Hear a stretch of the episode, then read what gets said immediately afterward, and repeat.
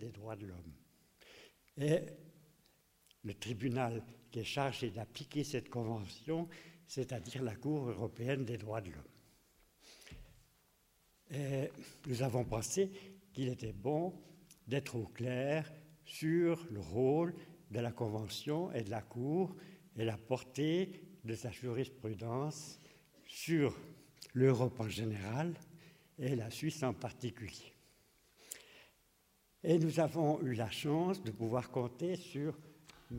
Giorgio Malinverni, qui, vous le verrez, est spécialement, très spécialement qualifié pour en parler. M. Malinverni était professeur à Genève, où il enseignait le droit constitutionnel et en particulier les droits fondamentaux, parmi ceux-ci, ceux issus de la Convention européenne des droits de l'homme. Il est spécialement qualifié parce qu'en 2006, il était élu juge à la Cour européenne des droits de l'homme. Il a occupé d'autres fonctions au niveau européen, mais c'est celle-ci qui est aujourd'hui en jeu. Et par conséquent, il peut en parler en quelque sorte de l'intérieur. Je crois que nous n'aurions pas pu rêver d'un meilleur orateur pour nous présenter le sujet. J'ai le plaisir de lui céder la parole. Donc ce tribunal, cette cour qui a été imitée par la suite, comme je vous l'ai dit, en Amérique et en Afrique, quelle est d'abord sa composition? Elle est composée de 47 juges, c'est-à-dire un par État, y compris, comme je vous l'ai dit, les États de l'Est, donc la Russie, l'Ukraine, la Géorgie, l'Arménie, etc. Ces juges, ce sont évidemment, on les appelle souvent les juges nationaux, parce qu'ils ont été élus. Souvent on me dit, mais vous êtes le juge suisse. Non, je ne suis pas le juge suisse, j'étais le juge élu au titre de la Suisse. Ce n'est pas tout à fait la même chose. Une fois élus, les juges sont indépendants. Ils sont élus par une sorte de parlement au sein du Conseil de l'Europe, qui s'appelle l'Assemblée parlementaire du Conseil de l'Europe, qui est composée de représentants des parlements nationaux. La Suisse en a 6, parce que c'est un petit pays, mais la France ou l'Allemagne en ont plus. En tout, il y a un peu plus de 300 députés dans cette assemblée parlementaire, et c'est eux qui élisent les juges. Pour l'élection, il y a une procédure d'abord interne et ensuite une procédure européenne. La procédure interne, c'est que le poste devenu vacant est mis au concours et tout le monde peut se présenter, poser sa candidature. Et pour finir, il y a un tri qui est fait. En Suisse, c'est le département fédéral des affaires étrangères et l'Office fédéral de la justice qui, ensemble, choisissent parmi toutes les candidatures qui ont été déposées 3 personnes, et le Conseil fédéral approuve ensuite cette liste et la soumet à l'Assemblée parlementaire du Conseil de l'Europe, laquelle élit, sur cette liste de 3 personnes, élit le juge. Donc la juridiction de la Cour est très étendue, elle va du Portugal jusqu'au fin fond de la Russie et du Cap-Nord jusqu'à Chypre ou à Malte. En tout, ce sont près de 800 millions de personnes qui peuvent saisir la Cour. Donc vous voyez que c'est considérable. La Cour rend environ 1500 jugements par an. Tantôt, ce sont des jugements dans lesquels elle constate une violation de la Convention, tantôt des jugements dans lesquels l'État est acquitté. La Cour, ces dernières années, a été victime de son propre succès parce que, avec l'arrivée des États de l'Est, qui sont entrés au Conseil de l'Europe après la chute du mur de Berlin, le nombre de requêtes a augmenté considérablement.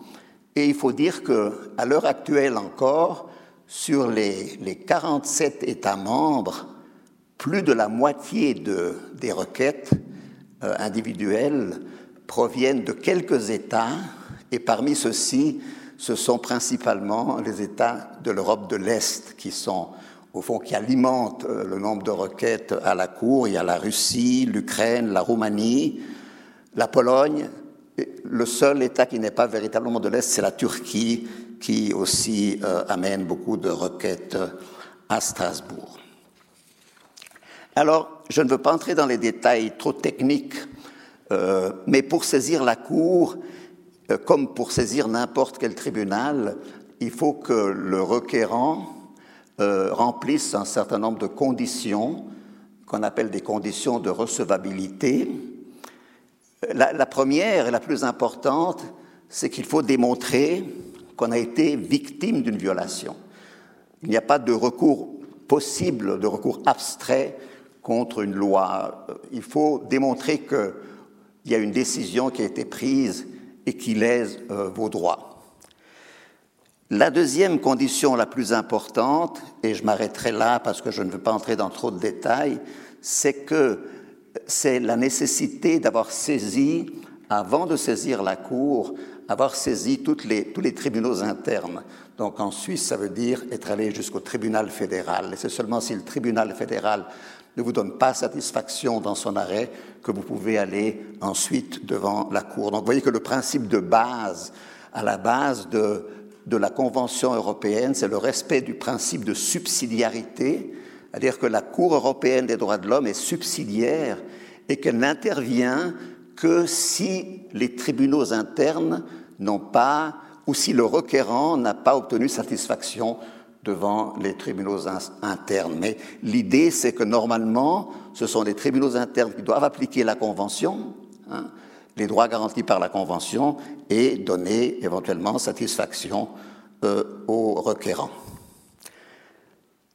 Ce que le public ne sait souvent pas, c'est que sur l'ensemble des arrêts rendus par la Cour ou l'ensemble des décisions rendues par la Cour, il y a 5% de requêtes seulement qui sont déclarées recevables.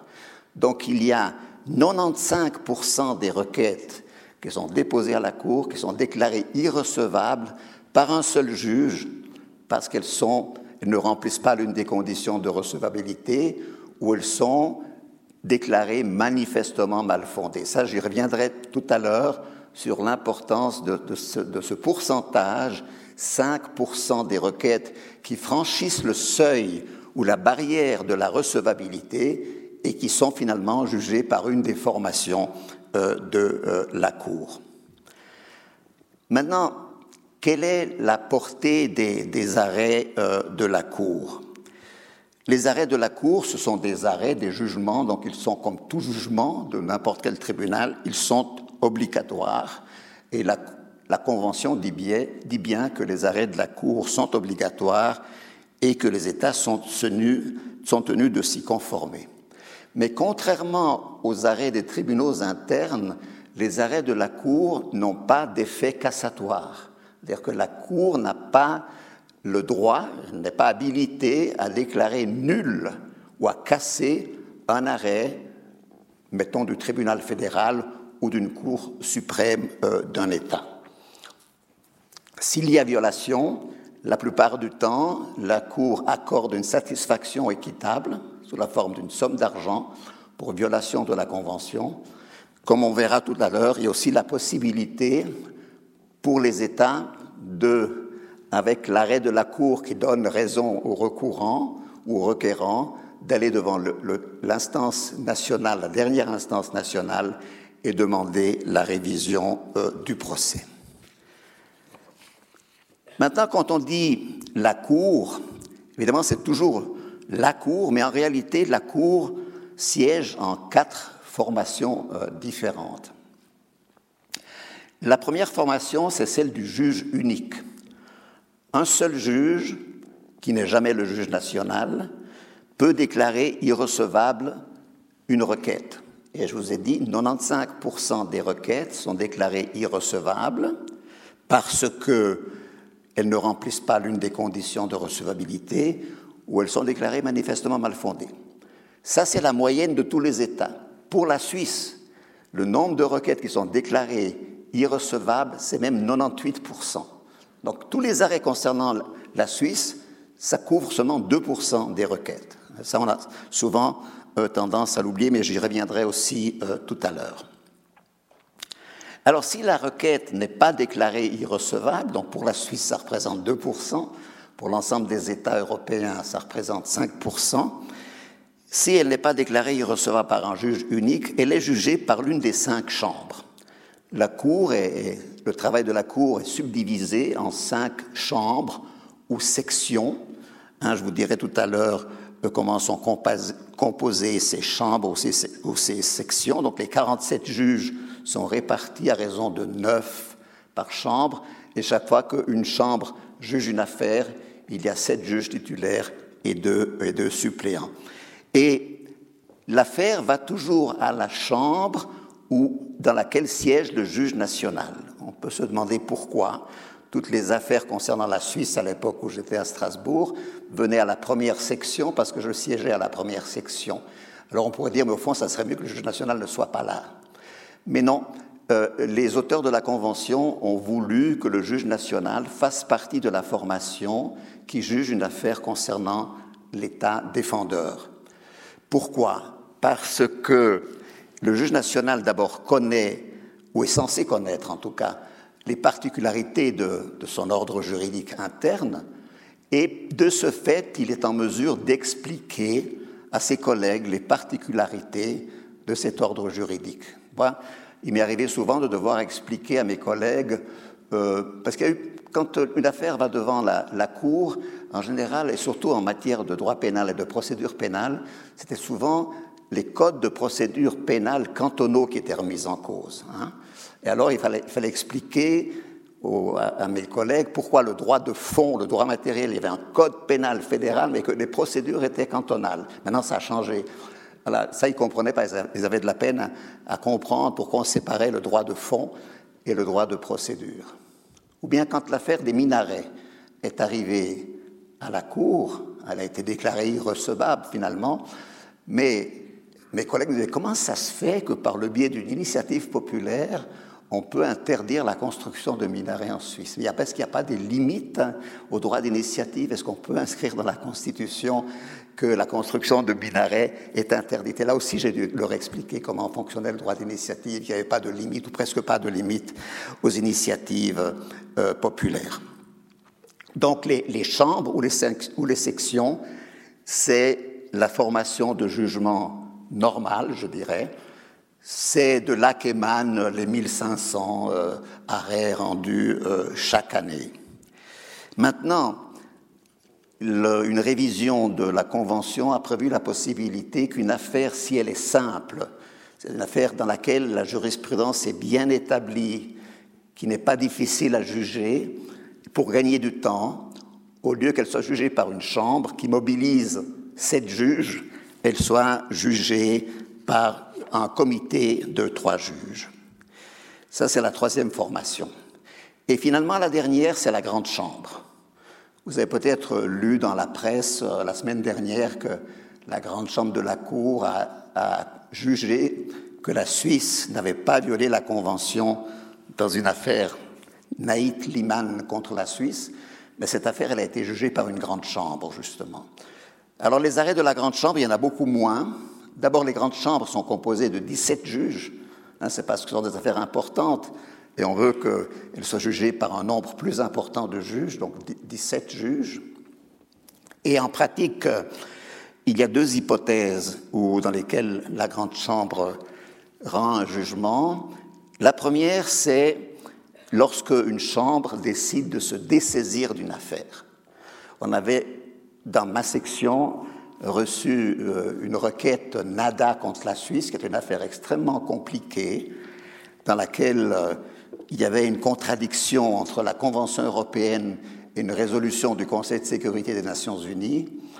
Et moi, en tant que juge national, quand on a reçu cette affaire, j'ai dit, écoutez, moi je préfère que cette affaire soit jugée par la Grande Chambre, parce qu'elle est tellement compliquée que c'est mieux que ce soit la Grande Chambre qui décide.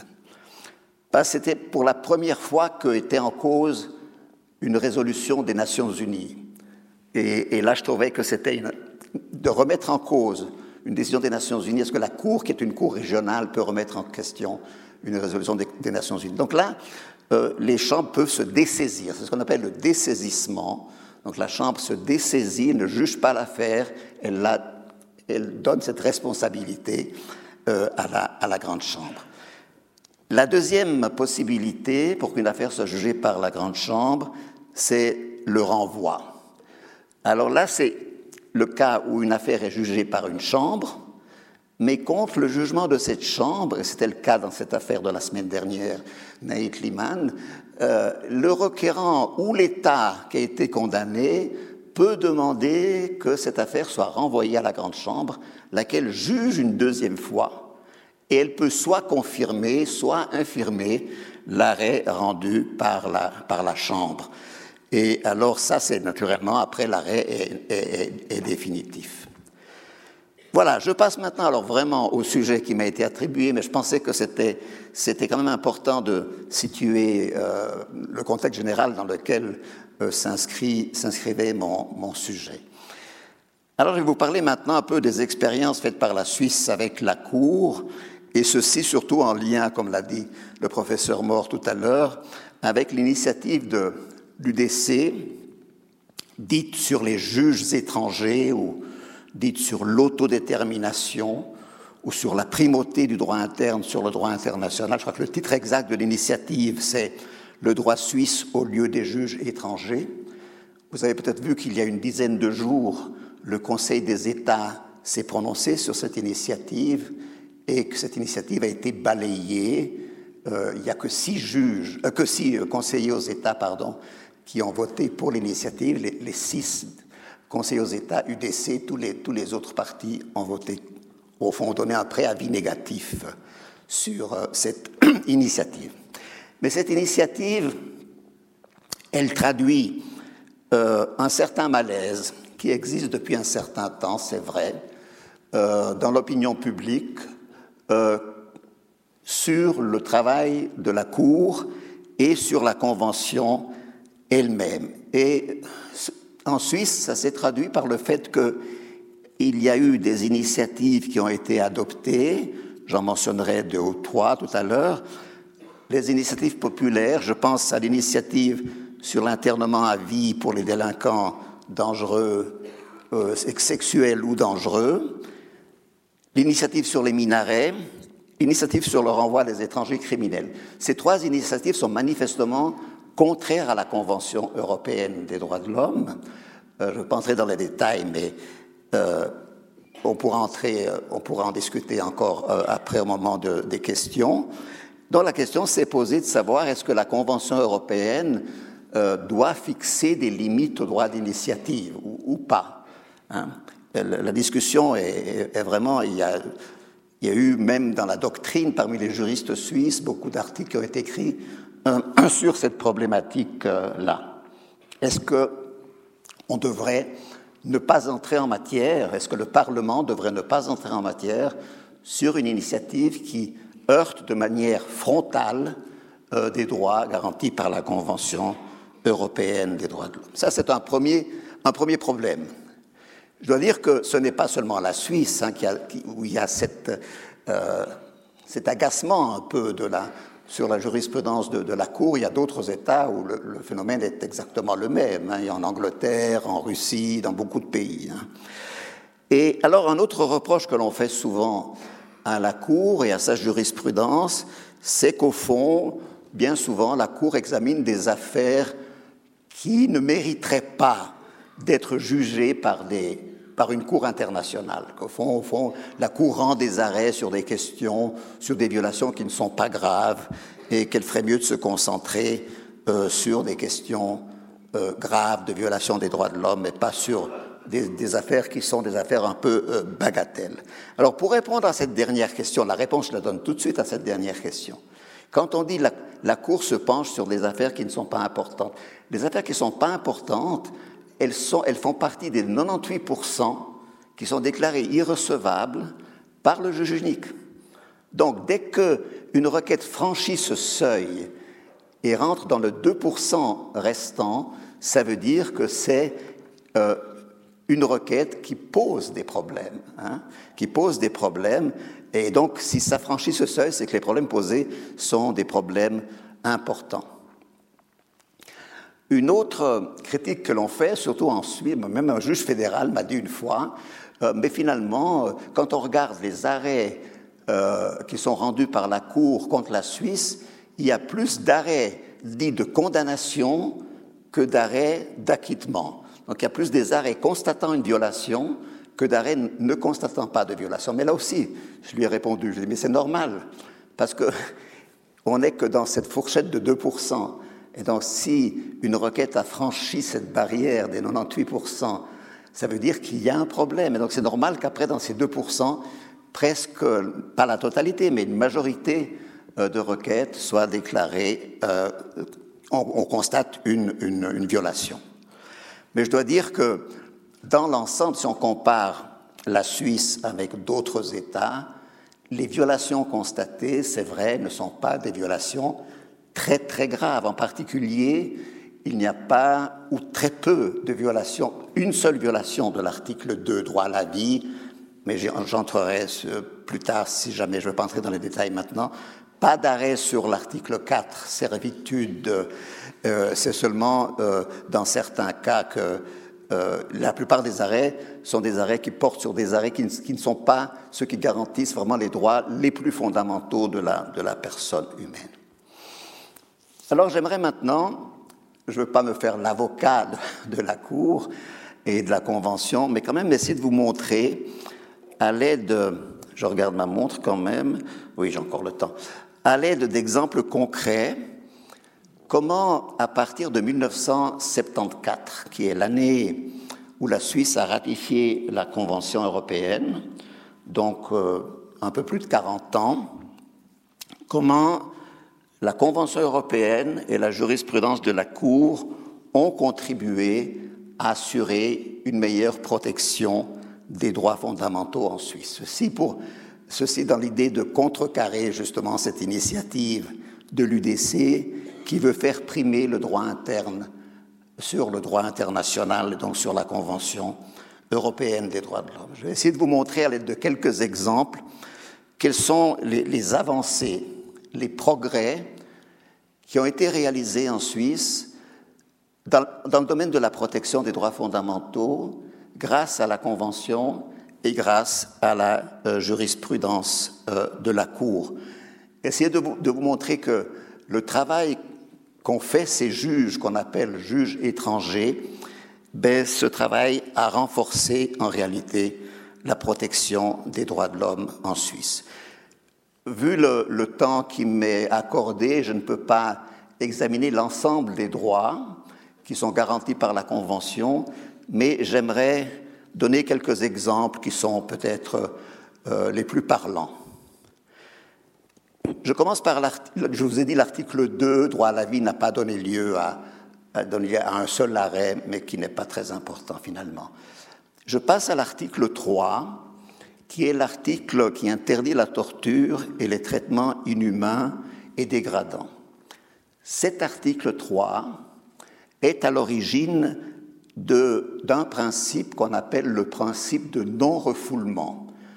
C'est un principe en vertu duquel aucun pays n'a le droit de renvoyer, de refouler quelqu'un, un étranger, dans un État, soit par la voie de l'expulsion ou de l'extradition, vers un pays dans lequel cette personne pourrait subir des violations des droits de l'homme, être maltraitée, torturée ou subir des traitements inhumains.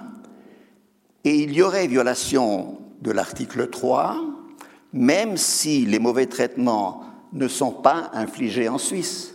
Mais si la Suisse renvoie quelqu'un dans un pays, même un pays non européen, où cette personne pourrait subir de tels traitements. Là, il y a eu un effet déjà de la Convention, lorsque l'Assemblée fédérale, il y a déjà longtemps, en 1995-96, le Parlement fédéral à Berne a invalidé une initiative populaire qui s'appelait l'initiative pour une politique d'asile raisonnable pour ce motif-là. L'initiative prévoyait la possibilité de renvoyer sans restriction des personnes qui avaient commis des délits en Suisse, des étrangers qui avaient commis des délits en Suisse, et l'Assemblée fédérale, en se fondant sur l'article 3 de la Convention et sur le principe du non-refoulement, tel que je l'ai décrit tout à l'heure, pour dire non, cette initiative n'est pas valable, on ne peut pas la soumettre au vote du peuple. Et depuis, cette pratique a été inscrite dans la Constitution. Si vous lisez la Constitution actuelle, qui n'est pas très ancienne, elle va avoir 20 ans bientôt, mais pas encore, hein, elle n'a même pas 20 ans, la nouvelle Constitution, eh bien vous verrez qu'il y a un article dans la Constitution sur la validité des initiatives populaires et qui dit qu'une initiative peut être invalidée par l'Assemblée fédérale si elle permet justement de refouler quelqu'un comme dans un pays où il peut subir des mauvais traitements. Donc ça c'est l'article 139 alinéa 3 qui est que la Constitution qualifie comme une règle impérative de droit, donc du jus cogens comme on dit, c'est-à-dire que c'est vraiment un motif d'invalidation d'une initiative. Donc ça c'est un premier apport, une première avancée due à la Convention, c'est l'application de ce principe de non-refoulement qui est maintenant inscrit dans la Constitution, article 139, alinéa 3. Cet article 3 a été interprété non seulement pour les délinquants qui peuvent pas être, ou les criminels qui ne peuvent pas être renvoyés dans leur pays ou dans un autre pays, mais la Cour l'a appliqué aussi pour le cas de personnes gravement malades, atteintes de maladies graves, et qui ne pourraient pas être soignées convenablement dans le pays vers lequel elles seraient renvoyées. Le premier cas auquel a été confrontée la Cour, c'est une personne atteinte de sida en phase terminale et que le Royaume-Uni voulait renvoyer dans une petite île des Antilles dont cette personne était la ressortissante, tout en sachant que là-bas, dans cette petite île des Antilles, St. Kitts, il n'y avait pas de traitement pour soigner cette personne et que donc elle serait morte là-bas, faute de soins appropriés. Voilà. Deuxième exemple, je le tire de l'article 6, qui est un article qui garantit le droit à un procès équitable, une bonne administration de la justice. Sous l'influence de l'article 6, en Suisse, avant, on avait en matière pénale, on avait le système qu'on appelait la possibilité de cumul des fonctions judiciaires. C'est-à-dire que dans plusieurs cantons, le même magistrat, le même juge menait l'enquête, il était juge d'instruction, il enquêtait, il menait l'enquête, et une fois l'enquête terminée, il siégeait en tant que juge de fond, avec deux autres magistrats. Et le tribunal fédéral avait toujours considéré que ça ne posait pas de problème. Jusqu'au jour où la Belgique, qui avait les mêmes règles que nous, donc le même juge d'abord fonctionne comme juge qui mène l'enquête, qui instruit l'affaire, et puis ensuite il siège comme juge de fond. Alors c'est clair que ce juge-là, sur les trois, c'est celui qui connaît bien le dossier parce qu'il a mené l'enquête, il a instruit l'affaire, donc il a tendance à influencer les deux autres, hein. Et de l'avis de la Cour, ça ne va pas. C'est contraire à l'article 6 qui garantit le droit à un juge indépendant et impartial. Alors, cet arrêt, c'est un arrêt qui concernait la Belgique, hein, l'arrêt fondateur, sur cette affaire que je viens de vous mentionner, puisque la Belgique avait la même législation que la Suisse. Et alors, dès que cet arrêt a été rendu, concernant la Belgique, en Suisse, on s'est dit « Ah, on pourrait aussi être condamné pour la même raison hein ». Donc, il y avait quelques cantons qui ont dû changer. Il y a eu un arrêt du tribunal fédéral, d'abord concernant le canton du Valais, qui avait cette même réglementation. Et ensuite, petit à petit, les quelques cantons qui avaient cette réglementation l'ont abandonnée, ont modifié leur législation. Et donc là, ça représente aussi une avancée dans le sens d'une plus grande indépendance, plus grande impartialité du juge. Donc, il y a depuis cet arrêt concernant la Belgique ces modifications législatives au niveau cantonal qui ont fait que le cumul des fonctions judiciaires, juge d'instruction, juge du fond, a été abandonné. Et ça représente véritablement une avancée importante. Deuxième point, toujours concernant l'article 6, je vous ai dit c'est un article extrêmement important, c'est le développement de la justice administrative.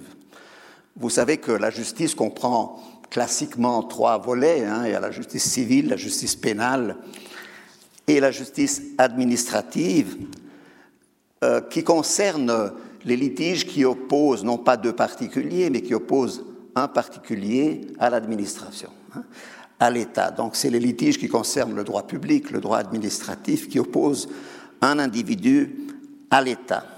Par exemple, refus du permis de construire, ou bien aménagement du territoire, ces choses-là. L'article 6, parce qu'à l'époque, la justice administrative en 1950 était très peu répandue, les litiges concernait principalement le droit pénal et le droit civil. Mais très vite, la Cour a appliqué l'article 6 également aux litiges relevant du droit administratif. Elle a au fond élargi le champ d'application de l'article 6. Alors, la jurisprudence de la Cour a eu pour effet que tout le contentieux administratif est tombé sous le coup de l'article 6. C'est une jurisprudence qui a été critiquée au début, d'ailleurs. Parce que c'est vrai que si vous lisez le texte même de l'article 6, il parle du droit pénal et du droit civil, mais pas du droit administratif. Mais la Cour a élargi, en interprétant de manière extrêmement extensive la notion de litige ou contentieux de droit civil, pour y inclure des pans entiers du droit administratif. Et donc, on a petit à petit abandonné l'ancien système de l'administrateur-juge ou du recours hiérarchique, et on a créé petit à petit des tribunaux administratifs. Mais s'il y a quelque chose de relativement récent en Suisse, contrairement à d'autres pays comme l'Allemagne ou la France, où ça existait depuis assez longtemps, si bien que depuis maintenant pas mal d'années déjà, quelques années, les garanties de l'article 6 s'appliquent au contentieux de droit public et pas seulement au droit pénal et au droit civil. L'arrêt déclencheur de cette jurisprudence était une affaire vaudoise. Ça s'est passé ici à Lausanne. C'est le fameux arrêt Bellilos contre la Suisse, dans lequel Mme Bellilos avait été condamnée à une amende. Et puis la question se posait de savoir, mais est-ce que vraiment l'article 6 s'applique ou pas ? La Cour a dit oui, ça s'applique, et puis ça c'était l'arrêt déclencheur qui a fait que maintenant, d'ailleurs, cet arrêt-là, Bellilos, est à l'origine indirectement d'une réforme importante de la Constitution, c'est l'article 29A de la Constitution, qui garantit le droit général d'accès aux juges, y compris en matière de droit public. Donc là aussi, je crois que l'article 6 est à l'origine d'une avancée considérable, une meilleure protection du justiciable, qui est maintenant justiciable des tribunaux et non plus de l'administrateur-juge, comme c'était le cas avant. Je passe à un autre point, c'est l'article 8, qui a donné lieu à des arrêts dans lesquels la Cour a constaté que la loi qui permettait l'intervention ou l'ingérence des autorités était une loi qui n'était pas assez précise. Vous savez, pour limiter un droit fondamental, il y a une première condition qui est que cette limitation doit se faire sur la base d'une loi. C'est ce que les juristes appellent la base légale de l'intervention de l'administration. Il faut que ça soit sur la base d'une loi. Mais pourquoi est-ce qu'il faut une loi ? Parce que la loi, d'abord, est un facteur de prévisibilité. Le justiciable sait que tel ou tel comportement est interdit par la loi. Donc c'est la prévisibilité de la sanction. Si on fait quelque chose qui est interdit par la loi, il y aura une sanction. Donc ça, c'est fondamental, le principe de la légalité, c'est quelque chose de très important. Eh bien, la Suisse a été condamnée à plusieurs reprises au motif que, justement, la base légale de l'intervention de l'autorité n'était pas suffisamment précise. La loi n'était pas assez claire. Et donc, elle laissait une marge d'appréciation trop grande à l'État. Alors, le premier de ces domaines, c'est le domaine des écoutes téléphoniques. La Suisse a été condamnée à 2 reprises en matière d'écoute téléphonique. Une première fois dans l'affaire Copp, du nom de l'époux de l'ancienne conseillère fédérale, Madame Copp. Et là, dans cet arrêt, la Suisse a été condamnée par la Cour, parce que selon la Cour, le droit suisse n'indiquait pas assez clairement quelle était l'étendue, les modalités d'exercice du pouvoir des autorités dans le domaine des écoutes téléphoniques. En d'autres termes, la base légale des écoutes téléphoniques n'était pas suffisante. Par voie de conséquence, après cet arrêt Copp, et puis il y a eu un deuxième arrêt plus tard, l'Assemblée fédérale, le Parlement, a modifié la loi, et la loi actuelle qui régit cette matière-là est beaucoup plus claire et précise. L'autre domaine dans lequel la Cour a aussi constaté que la base légale n'était pas suffisante, qu'elle n'était pas claire, c'est une affaire beaucoup plus récente. Elle concerne le suicide assisté. C'est une affaire Gross et l'arrêt date de 2013.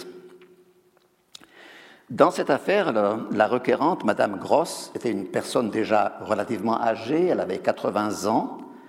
Elle souhaitait mettre fin à ses jours sans que pour autant elle souffrit d'une maladie quelconque. Donc elle n'était pas malade, elle en avait assez de la vie, elle voulait mettre un terme à sa vie, et pour cela elle avait demandé à un médecin de pouvoir obtenir en pharmacie une dose mortelle de natrium pentobarbital, qui est un poison qui permet de s'endormir et de ne plus se réveiller.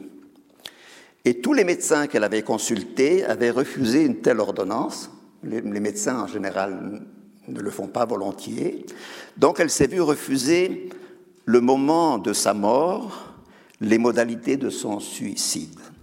Et là aussi, dans cette affaire, la Cour a constaté que la législation suisse n'indiquait pas assez clairement dans quel cas le suicide assisté peut être autorisé. La base légale n'était pas claire. Était en cause notamment l'article 46 d'une ordonnance du Conseil fédéral, l'ordonnance sur les stupéfiants, et le natrium pentobarbital était considéré comme un stupéfiant. Donc ici aussi, il y a une avancée dans ce sens que la Cour a dit à la Suisse, écoutez, vous devez prévoir ce genre de choses qui sont extrêmement importantes, complexes. La base légale doit être extrêmement claire et précise. Il ne faut pas laisser de marge d'interprétation aux autorités d'application du droit. Voilà. Je passe maintenant à un tout autre domaine où l'effet de la Convention a été un effet que j'appellerais anticipé, parce qu'en fait, l'effet est antérieur à la ratification de la Convention par la Suisse en 1974. C'est le domaine de la liberté religieuse. Il y a peu d'arrêts de la Cour sur la liberté religieuse en Suisse.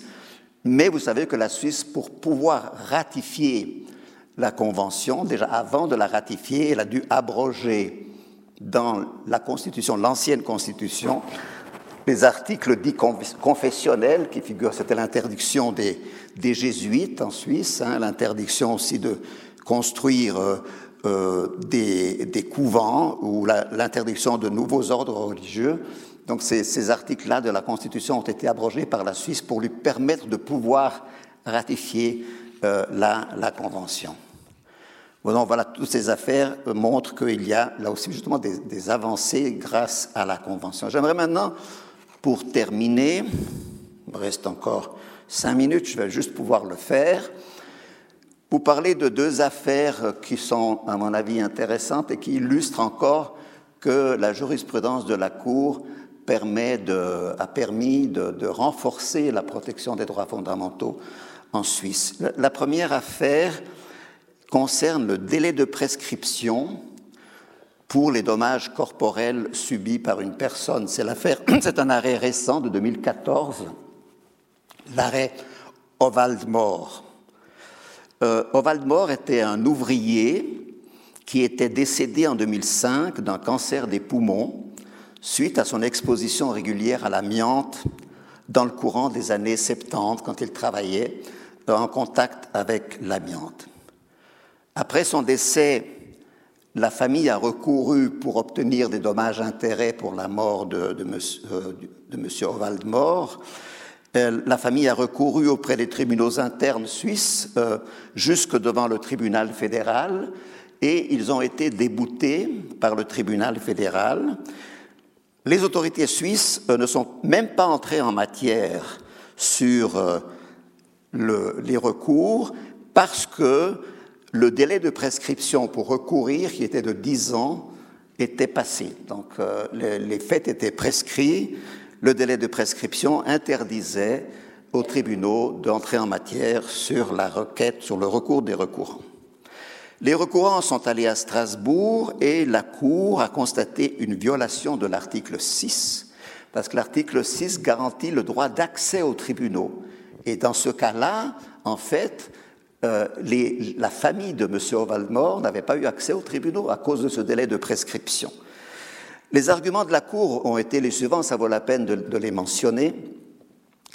D'abord, elle a constaté que le délai de prescription est un instrument utile. On ne peut pas permettre de recourir auprès des tribunaux longtemps après que les faits soient intervenus.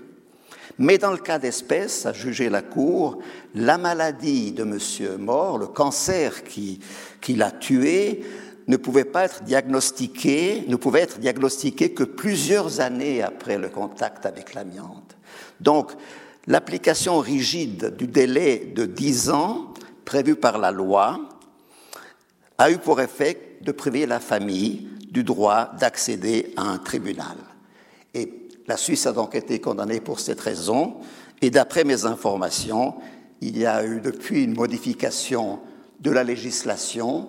Et ce délai a été porté de 10 à 30 ans maintenant pour couvrir justement ces cas où la maladie est découverte plusieurs années après que la personne soit décédée. Ça, c'est la première affaire dont je voulais vous parler. La deuxième, et je terminerai par là, c'est une affaire genevoise, celle-ci. C'est l'affaire Yegui, c'est un arrêt de 2006, il n'est plus tout récent, mais il est intéressant. Monsieur Yegui était une personne qui, pendant toute sa vie, a voulu savoir qui était véritablement son père. Parce qu'au moment où il a été conçu, sa mère, qui était une femme volage, avait plusieurs amants, et donc il se demandait, mais lequel de ces amants a été véritablement mon père? Et à un âge déjà avancé, il avait presque 70 ans, il a demandé aux autorités du canton de Genève de procéder à un test ADN sur la dépouille mortelle de celui qu'il pensait être son père, décédé en 1976. Il avait des doutes, il pensait que c'était lui, mais il voulait en être sûr. Les autorités genevoises avaient refusé cette demande, recours au tribunal fédéral, et par un arrêt du 22 décembre 1999, le tribunal fédéral a rejeté le recours de M. Yegui. Il a, comme il fait d'habitude, procédé à une pesée des intérêts en présence. Et il y avait donc l'intérêt de M. Yegui, d'une part, à connaître son ascendance, à savoir qui était véritablement son père, et l'intérêt de la famille à ne pas exhumer le corps du défunt pour procéder à un test ADN. La Cour a conclu à une violation de l'article 8 de la Convention dans le chef de M. Yegui, parce que la Cour, contrairement au tribunal fédéral, a considéré que l'intérêt à connaître son ascendance, qui fait partie de la vie privée et protégée en tant que telle par l'article 8, elle a considéré que c'était plus important que le fait d'exhumer le corps de cette personne décédée, de prélever un cheveu pour procéder à un test ADN. Donc elle a considéré que cet intérêt était plus important, d'autant plus que justement l'atteinte portée au corps de la personne n'était pas si grave, enfin c'était pas le fait de prélever un cheveu de la personne. Donc, du fait que la famille n'avait pas invoqué un motif religieux ou philosophique pour refuser l'exhumation du corps, elle a donné raison à monsieur Yegui, qui a eu donc eu satisfaction. Alors, cet arrêt est intéressant parce que il y a eu d'abord un arrêt du tribunal fédéral disant « Je donne raison aux autorités genevoises qui refusent l'exhumation du corps ». Dans la pesée des intérêts, le tribunal fédéral a donné raison à la famille du défunt, donc interdiction d'exhumer le corps, paix des morts, etc. Et puis de l'autre côté, il y a eu l'intérêt de M. Yegui, et vous avez vu que dans la pesée des intérêts, l'intérêt le plus important n'a pas été le même aux yeux du tribunal fédéral et aux yeux de la Cour. Alors, l'arrêt du tribunal fédéral était toujours en vigueur, puisque je vous ai dit que les arrêts de la Cour n'ont pas d'effet cassatoire. Hein. Donc l'arrêt du tribunal fédéral demeure en vigueur. Mais il y a en Suisse, dans la loi sur le tribunal fédéral, un article, qui est l'article 122, qui permet à une personne qui a été victime d'une violation de la Convention d'aller devant le tribunal fédéral et de demander la révision du procès. Alors, M. Yegui avait entre ses mains l'arrêt de la Cour lui donnant raison, est allé devant le tribunal fédéral, a dit « Écoutez, voilà, la Cour m'a donné raison, il vous a donné tort, maintenant vous devez réviser votre jugement ». Et dans ces cas-là, ce n'est pas le seul exemple, il y en a d'autres, hein, le tribunal fédéral a rendu un deuxième arrêt, après l'arrêt de la Cour. Dans ce deuxième arrêt, il a d'abord annulé son précédent arrêt et rendu un deuxième arrêt conforme à l'arrêt de la Cour. Après ça, le tribunal fédéral a renvoyé l'affaire aux autorités genevoises. Les autorités genevoises ont dû exhumer le corps, procéder au test ADN, et il s'est révélé qu'effectivement, cette personne était bien le père de M. Yegui. Voilà, ça montre au fond quel est l'itinéraire que peut parcourir une affaire. Ça part d'une autorité cantonale, ça va jusqu'au tribunal fédéral, ça va à la Cour. À la Cour, ça peut aller devant une chambre et ensuite devant la grande chambre. Ce n'était pas le cas dans cette affaire-là. Après, si la Suisse est condamnée, la victime peut saisir le tribunal fédéral, demander la révision du procès, et le tribunal, après, renvoie la cause aux autorités cantonales pour qu'elles exécutent. Voilà, donc en conclusion, je pense que la Convention, à l'aide de ces exemples, vous aurez constaté que la Convention et la jurisprudence de la Cour ont eu des effets bénéfiques sur la protection des droits fondamentaux, que, ça c'est une chose que je n'ai pas mentionnée, que le catalogue très complet qu'on a maintenant dans la nouvelle Constitution de 1999 est largement inspiré de la Convention, et que donc, quand il y aura la votation sur l'initiative de l'UDC, rejetez-la.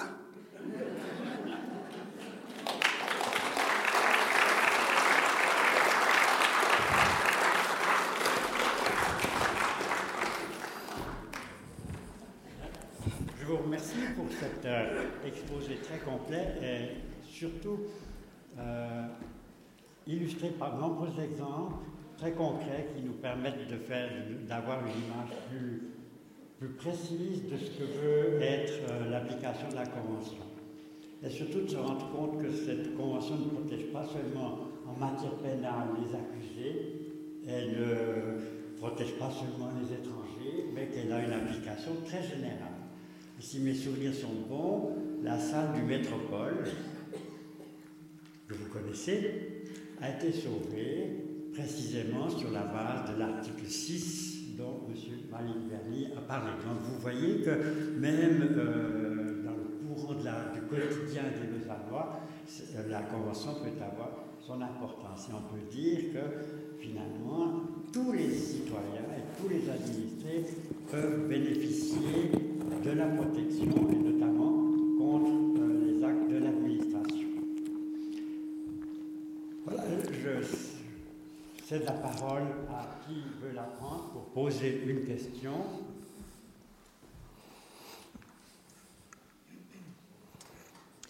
Lorsque la Grande Chambre se réunit avec ses 17 juges, Quelle est la langue parlée? Ah oui, alors c'est une bonne question. Hein. Donc les deux langues officielles sont le français et l'anglais. Donc quand lorsque les chambres ou les sections se réunissent, elles se réunissent une fois par semaine hein, pour rendre des jugements, il y a une interprétation simultanée. Normalement, tous les juges sont censés avoir au moins une connaissance passive de l'autre langue. Hein. Mais ça, c'est la théorie. En pratique, il y en a certains, surtout au début, des juges qui sont fraîchement élus, qui viennent de certains pays, par exemple d'Europe centrale et orientale, qui connaissent mieux l'anglais, il faut dire en général, plutôt que le français. Et même les juges qui sont jeunes, c'est le cas des juges, par exemple, des pays baltes. Quand j'étais là-bas, c'était tous des jeunes de 40 ans, comme ça, mais ils étaient anglophones beaucoup plus que francophones. Donc, en réalité, il y a plus de juges qui sont anglophones que francophones. Donc, c'est pour ça qu'il y a une interprétation. Hein. Alors ça, c'est la langue, si vous voulez. Les arrêts des sections ou des chambres sont rendus soit en français, soit en anglais. Ça dépend finalement du greffier, ça dépend du juriste qui est chargé de rédiger l'arrêt. Il y a certains juristes qui sont plus à l'aise en français, ils rédigent leur arrêt en français, d'autres en anglais. Mais il y en a plus en anglais qu'en français, ça il faut aussi.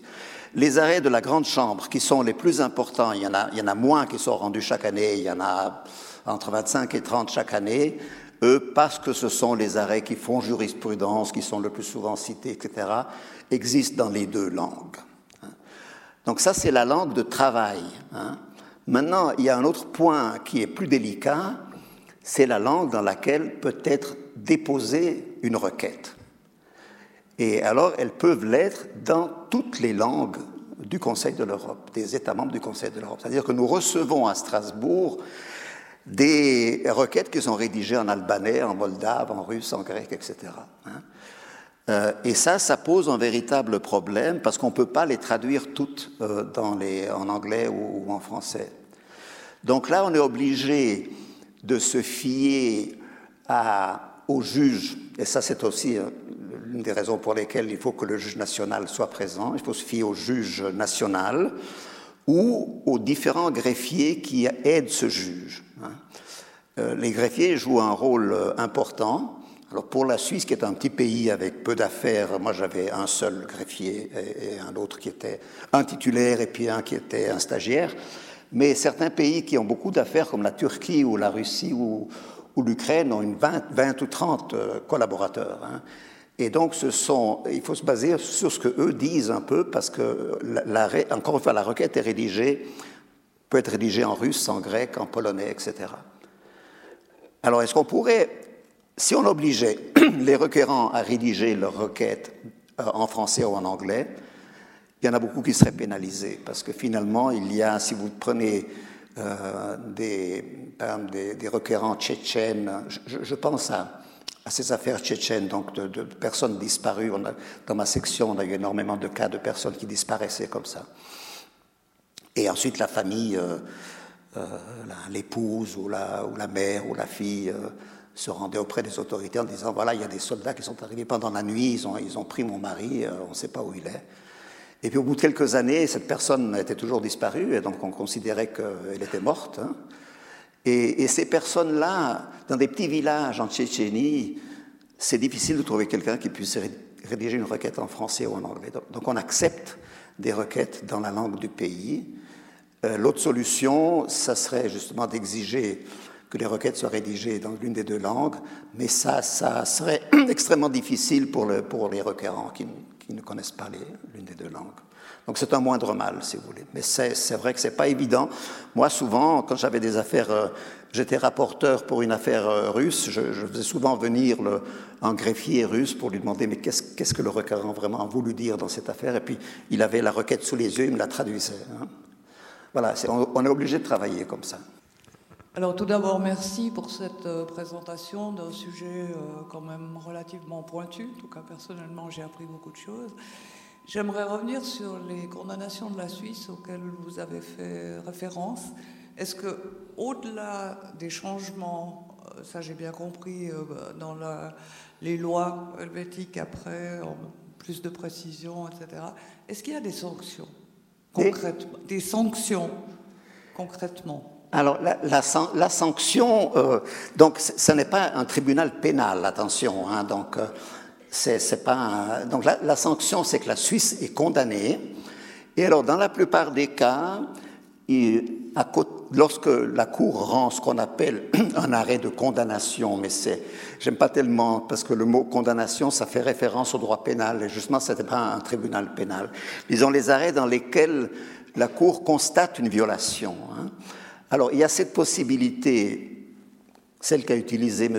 Ovald-Mor, hein, de demander la révision du procès. Et une fois que le tribunal fédéral a rendu son deuxième jugement et qu'il a donné raison au requérant, c'est fini, il n'y a pas de problème. Mais prenez en autre cas une personne qui a été maltraitée, qui a été torturée, par exemple, hein. La seule façon de porter remède, c'est celle qui est prévue à l'article 41 de la Convention, qui dit que lorsque la Cour constate une violation de la Convention, elle oblige l'État fautif, hein, l'État défendeur fautif, à verser à la victime une indemnité équitable. Alors, dans ces affaires, par exemple, de disparition de personnes en Tchétchénie, pendant longtemps, on s'est dit, mais qu'est-ce qu'on peut faire? La personne était morte, hein, donc il fallait indemniser la famille, la veuve ou les enfants de la personne disparue. Et là, la difficulté à laquelle on s'est heurté, c'est mais combien vaut la vie d'une personne? Et donc, alors, pour savoir quel doit être le montant de l'indemnité, on tient compte de plusieurs choses. D'abord, est-ce qu'il y a eu une seule violation ou plusieurs violations? Donc, le fait que la personne a été tuée, c'est déjà une violation. Violation de l'article 2, droit à la vie. Est-ce qu'avant d'être tuée, elle a été torturée? S'il y a eu torture, ça fait une deuxième violation, article 3. Donc, selon qu'il y a eu une seule violation ou deux, le montant de l'indemnité peut varier. Et puis, il y a aussi l'État. Est-ce qu'une certaine somme d'argent n'a pas la même valeur en Moldavie et en Suède? Donc, on tient compte aussi de ça. Alors, dans le cas particulier des personnes disparues, on a, à l'époque où j'étais là-bas, mais ça fait déjà un moment que j'ai quitté la cour, on fixait à 70 000 €. On peut dire que c'est trop, c'est pas assez, je ne sais pas. Mais on a arrêté à 70 000 € l'indemnité due à la famille de la personne disparue. Pour une personne qui a été maltraitée en prison, par exemple, par des gardiens de prison, qui a été torturée, tabassée, etc., on peut aussi, là aussi, c'est, au fond, la condamnation, si vous voulez, c'est cette somme d'argent que la Cour condamne l'État à verser à la victime. C'est ça. Mais ce qui n'est pas une condamnation pénale, c'est une condamnation en réparation du dommage. C'est quelque chose de différent. Il faudrait peut-être occuper un peu plus souvent l'espace audiovisuel pour qu'on comprenne. Ce que vous venez de dire est superbe. J'avais aucune idée de ce que ça représentait du point de vue international ni du point de vue national. Alors, la question qui vient d'être posée, je vais l'étendre sur le droit international. Vous voyez, dans les pays du Sud, il y a très peu de pays qui sont démocratiques. Et évidemment, il y a énormément de faits de torture, de meurtres, enfin, que l'État organise, je dis bien organise, des sévices, des tueries dans ces pays sont connues. Malheureusement, vous dites bien que le requérant est débouté parce que la requête n'est peut-être pas bien comprise. Dans ces pays-là, ils sont analphabètes, hein, il ne faut pas oublier. Ils n'ont pas la possibilité de s'exprimer correctement, avoir des témoins, ce n'est pas possible. Les tribunaux internes ne résolvent pas ces problèmes-là, ces tribunaux sont soumis à des contraintes énormes. Alors, on a l'impression que la défense du droit de l'homme ne se passe que dans les pays démocratiques et que les autres pays. Vous avez cité, il y a l'Orient, il y a les guerres actuelles, l'Amérique du Sud, l'Afrique, bien sûr. Dans ces pays-là, le droit de l'homme n'existe pas, en fait. Non, je n'ai pas dit que ça n'existe pas, mais c'est vrai, j'ai dit que l'Europe est le pays, et le continent qui a été pionnier dans ce domaine, il a été imité par la suite par d'autres continents, mais vous avez raison de dire que pour la Convention américaine des droits de l'homme, elle concerne principalement les pays de l'Amérique du Sud, puisque ni les États-Unis ni le Canada n'ont ratifié la Convention et ne sont pas partis à la Cour interaméricaine des droits de l'homme. Alors pour les pays africains, il y a maintenant une Cour africaine, une commission depuis déjà un certain temps, une Cour qui a rendu ses premiers arrêts, mais il y en a pour le moment très peu. Et vous avez parfaitement raison que là, il y a un décalage entre les pays du Sud qui sont désavantagés à ce niveau-là. Il faut espérer que le continent africain, petit à petit, adopte les mêmes standards qu'en Europe. Hein, mais c'est vrai que ça prend du temps. Il y a des violations très graves qui ne sont pas réprises, qui ne sont pas constatées, qui ne font pas l'objet d'un examen par un tribunal, dans la plupart des pays du monde, d'ailleurs. Ouais. Vous savez, l'histoire des droits de l'homme, je vous l'ai dit, elle a commencé après 1945, véritablement. Donc, si on regarde sur l'histoire de l'humanité, c'est peu. Hein. On espère qu'il y aura des progrès qui seront faits dans les années à venir. Alors, la plupart des pays africains, pas tous, mais certains ont ratifié le pacte sur les droits civils et politiques, donc au niveau universel, qui est un traité de l'ONU, mais là, le mécanisme de protection n'est pas aussi sophistiqué que celui de la qu'on a en Europe. Donc ça, c'est un constat qu'on est obligé de faire. J'ai une question tout à fait basique et naïve, parce que je n'arrive pas à comprendre comment il se fait que si la Suisse a ratifié la Convention en 1974, hein, si j'ai bien compris, comment se fait-il qu'à plusieurs reprises, il y ait eu des votations avalisées par le Conseil fédéral, alors même qu'elles contrevenaient aux droits de l'homme ? Oui, alors c'est justement un des problèmes qu'ont posé ces initiatives que j'ai mentionnées dans son message. Il a adressé aux chambres fédérales à l'occasion de l'initiative sur le minaret. Le Conseil fédéral avait dit clairement, si vous relisez le message du Conseil fédéral, il dit aux chambres fédérales, Conseil national, Conseil des États, il leur dit « Cette initiative est contraire, 1. à la liberté religieuse, article 9 de la Convention, et au principe de non-discrimination, article 14. » Parce qu'elle fait une discrimination entre les musulmans et les autres religions, hein. Ça, c'était clair. Malgré ça, le Parlement a accepté l'initiative. L'initiative a été soumise au vote du peuple et des cantons. Personne ne pensait que ça passerait. Et puis, ça a passé. Donc, c'est pour ça que la question se pose maintenant de savoir est-ce que vraiment il ne faudrait pas, et Pierre Moret est bien placé pour le savoir, puisque nous sommes tous les deux des publicistes, hein, il y a énormément d'auteurs qui considèrent qu'on devrait être plus, que les chambres devraient être plus strictes au niveau, quand elles sont en présence d'une initiative. Mais le problème, c'est que l'article 139, alinéa 3 de la Constitution, dit on doit déclarer nulle une initiative qui est une règle de droit impératif. En latin, on dit jus cogens. Et dans l'affaire des minarets, le Conseil fédéral et les chambres fédérales ont considéré que la liberté religieuse ne fait pas partie du droit impératif. Donc, il faudrait modifier la Constitution pour dire que toute règle de droit international doit être respectée par les initiatives populaires. Et c'est aussi pour ça que l'UDC maintenant a lancé cette initiative au terme de laquelle le droit interne doit l'emporter sur le droit international. Et le droit international qui est visé par l'initiative, c'est essentiellement la Convention européenne des droits de l'homme. Parce que dans ces trois cas que j'ai mentionnés, il y en a encore d'autres, mais il y avait vraiment une contradiction flagrante entre le texte de l'initiative et les droits garantis par la Convention. Et donc, ce que veut l'UDC, c'est qu'en cas de conflit entre un droit fondamental garanti par la Convention européenne et un texte d'origine suisse, ce soit le droit suisse qui l'emporte. C'est-à-dire que le juge qui est chargé d'appliquer les deux règles applique le droit suisse, de préférence.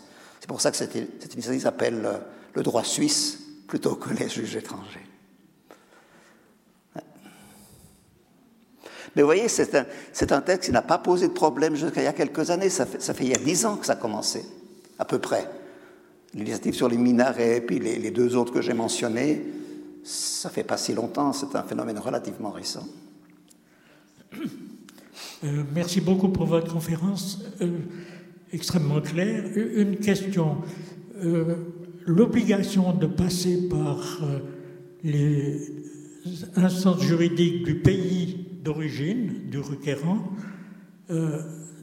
est-ce que ce n'est pas un élément de faiblesse, par exemple, dans le cas des pays totalitaires, où une telle procédure mettrait en danger l'individu avant même qu'il puisse recourir à la Cour internationale ? Alors, oui, il y a eu des cas, dans certains pays peu démocratiques, c'est vrai, il y a eu des tentatives faites par les autorités demandant au requérant de retirer sa requête. Ça existait.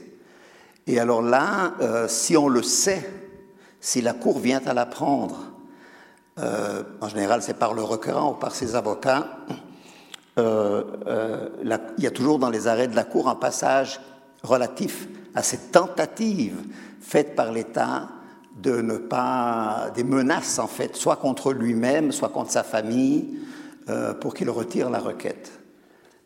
Donc, il y a une disposition dans la Convention qui dit que l'État ne doit rien faire, rien entreprendre pour empêcher ou rendre difficile le dépôt d'une requête par une personne qui se prétend victime d'une violation de la Convention. Mais ça existe, c'est vrai. Surtout dans les États, je dirais pas non démocratiques, mais moins démocratiques. C'est vrai. C'est vrai.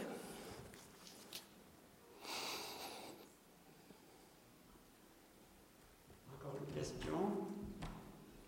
Vous avez dit 2% d'enquêtes pour les requêtes déposées contre la Suisse sont recevables. Alors, 98% sont non recevables, sont déclarés non recevables par un juge unique. Donc ce sont des affaires qu'un juge unique examine lui seul et il dit c'est pas la peine cette affaire, par exemple le requérant n'est pas victime visiblement, ou le requérant n'a pas respecté le délai de 6 mois, ou le requérant n'a pas épuisé les instances internes, et donc ça c'est déclaré irrecevable, ou bien le requérant invoque un droit qui n'est pas garanti par la Convention, ça arrive aussi, hein. Donc, quelqu'un qui se fait licencier et qui veut recourir parce qu'il a été licencié, ben la Convention ne garantit pas le droit au travail. Hein. Si après la personne licenciée ne retrouve pas du travail, la Convention ne garantit pas ce droit-là. Donc, la Cour s'estime incompétente en raison de la matière, ratione materie. Donc, il y a, si vous voulez, il y a 98% concernant la Suisse de requêtes qui sont déclarées irrecevables par un juge unique, et contre cette décision du juge unique, il n'y a pas de recours, c'est fini. L'affaire est terminée. Et donc il y a ce 2% qui passent la rampe et qui sont jugés soit par un comité de 3 juges, soit par une chambre, le cas échéant par la grande chambre. Et sur ce 2%, il y a, ça j'ai oublié de le dire, 1,6% d'arrêts dits de condamnation. Donc il y a plus d'arrêts de condamnation que d'arrêts d'acquittement, mais c'est assez naturel, hein, parce que d'ailleurs pour l'ensemble des États, il y a plus d'arrêts constatant une violation que d'arrêt ne constatant pas de violation. C'est parce que ce 2% qui reste, il y a bien des chances qu'il y ait quelque chose qui ne joue pas. Hein? Oui, parce qu'il y a le filtre. Parce qu'il y a le filtre. Oui. Hein? Mais ma question était plus prosaïque. 2%, ça me dit, en chiffre absolu, ça représente combien? Alors, écoute, la Suisse actuellement, il y a à peu près, je dirais, 10 arrêts par année concernant la Suisse. Donc, sur ces 10 arrêts par année, si on regarde la proportion, ça doit faire 4 arrêts de non-violation et puis 6 arrêts de condamnation, à peu près, hein, mais ça peut varier d'une année à l'autre. C'est pour donner un ordre de grandeur plus parlant que les pourcents, parce qu'on ne sait pas. Oui, bien sûr. Ouais. Y a-t-il encore une autre question? Si l'initiative devait être acceptée, la Suisse, elle fait quoi? Elle est éjectée du Conseil de l'Europe? Alors, si la Suisse devait dénoncer la Convention, elle devrait quitter le Conseil de l'Europe. On ne peut pas rester membre du Conseil de l'Europe sans être lié par la Convention qui est la plus importante, c'est-à-dire cette Convention-là. Donc on ne peut pas être membre du Conseil de l'Europe sans être partie à la Convention. Maintenant, moi je pense que même si l'initiative était acceptée, après il faut voir comment les juges, notamment ceux du tribunal fédéral, vont se comporter. Parce qu'ils pourraient dire que par exemple le principe de la légalité, le principe de proportionnalité, qui sont au fond à la base de la plupart des arrêts. La plupart des arrêts de la Cour, surtout sur les articles 8, 9, 10 et 11, ce sont des arrêts dans lesquels la Cour constate la violation du principe de proportionnalité. Et ces principes-là, ils sont garantis aussi par le droit suisse, hein, par la Constitution. Donc, il faudrait voir comment ensuite le tribunal fédéral jugerait ces affaires-là. Donc, moi, je ne pense pas que ça serait une obligation pour la Suisse tout de suite de dénoncer la Convention. Je ne pense pas. Le problème pourrait se poser si dans la Constitution sont introduites des dispositions assez précises pour qu'il n'y ait pas de possibilité d'interpréter. Ah oui, alors ça serait... Les minarets... Ah là, c'est clair, alors. C'est clair. Ouais, ça, c'est clair, oui. Il y a minaret. Oui. Mais dans l'affaire de l'expulsion des étrangers dangereux, par exemple, il y a un arrêt du tribunal fédéral qui a rendu un arrêt dans lequel il a dit que c'est même en vertu du droit suisse que la personne ne pouvait pas être expulsée parce qu'il a appliqué le principe de proportionnalité qui est un principe garanti par la Constitution fédérale elle-même. Donc ça ne veut pas dire que automatiquement, si l'initiative est acceptée, la Suisse devrait dénoncer la Convention. Ça ternirait son image en Europe, ça c'est sûr, mais pas plus que ça. Encore une question? Merci. Pourriez-vous parler de l'aspect pécunier pour les plaignants? Les aspects pécuniers? De quoi? Combien ça coûte? Ça, alors j'aurais de la peine à vous le dire. C'est vraiment un sujet qui ne préoccupe pas les juges. Hein. Mais si vous voulez, combien ça coûte? D'abord, chaque pays doit payer un certain montant. Il contribue au budget du Conseil de l'Europe, hein, chaque pays, en fonction du nombre de ses habitants, en fonction de sa richesse, etc. Alors, on est actuellement confronté à un problème très grave, c'est qu'il y a un pays qui en veut à la Cour, encore plus que la Suisse, c'est la Russie. Parce que la Russie a adopté une disposition dans sa Constitution, et alors, selon cette révision de la Constitution russe, il est dit ceci. Le juge doit appliquer les arrêts de la Cour constitutionnelle russe plutôt que les arrêts de la Cour européenne. Ceci parce qu'il y a eu une affaire dans laquelle la Russie a été condamnée, parce que c'était une affaire concernant la Russie dans laquelle un soldat avait demandé à être mis en congé paternité parce que son épouse avait eu un enfant. Donc il demandait un congé paternité, ce que la législation russe ne prévoit pas. Et la Cour a considéré qu'égalité homme-femme il faut que le père puisse aussi avoir droit à un congé paternité, pas aussi long que celui d'une femme qui accouche, mais que le père a aussi le droit a droit à un congé en cas de paternité. Donc là, il a désavoué la Cour constitutionnelle russe. Donc la Russie était furieuse contre la Cour parce que la Cour a en quelque sorte contredit sa propre la Cour constitutionnelle de Russie. Et à la suite de cela, il y a une révision de la Constitution qui prévoit que les juges, donc les juges de première et deuxième instance, les juges inférieurs, doivent appliquer la jurisprudence de la Cour constitutionnelle, de préférence à celle de la Cour européenne, si les deux jurisprudences entrent en conflit. Et ça, c'est une chose. Et alors, ça, à la suite de cette affaire-là, la Cour a décidé, pas seulement pour ça, mais aussi toutes ces affaires tchétchènes dans lesquelles elle a été condamnée à payer des indemnités aux veuves, etc., et aux orphelins, la Cour a décidé de ne plus payer maintenant, de ne plus contribuer au budget de la Cour. Donc la Cour se trouve en ce moment privée d'une partie de son budget, de la contribution russe. Donc voilà l'aspect financier, si vous voulez. Maintenant, je ne peux pas vous dire quel est le poids sur le budget de la Confédération pour les indemnités qu'elle doit verser aux victimes de violations au titre de l'article 41. Ça, je ne peux pas, je n'ai pas jamais fait le calcul. Une dernière question. Ah, la question de monsieur était la dernière. C'était la dernière. Bon, ben, il faut bien finir une fois. Hein. Je remercie monsieur Malinverni de son brillant exposé.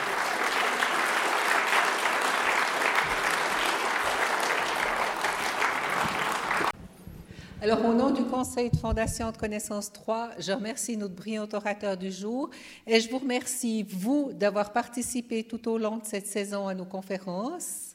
Je vous recommande déjà vivement la saison 2018-2019 qui va vous réserver d'excellentes surprises. Mais avant, je vous recommande à fond la conférence du 26 avril qui marquera les 20 ans de la Fondation C3. Soyez les bienvenus le 26 avril à 18h30 dans cette salle. Petit conseil, venez un peu avant. Le sujet du 26 avril, c'est la présentation des films par les étudiants de l'ECAL.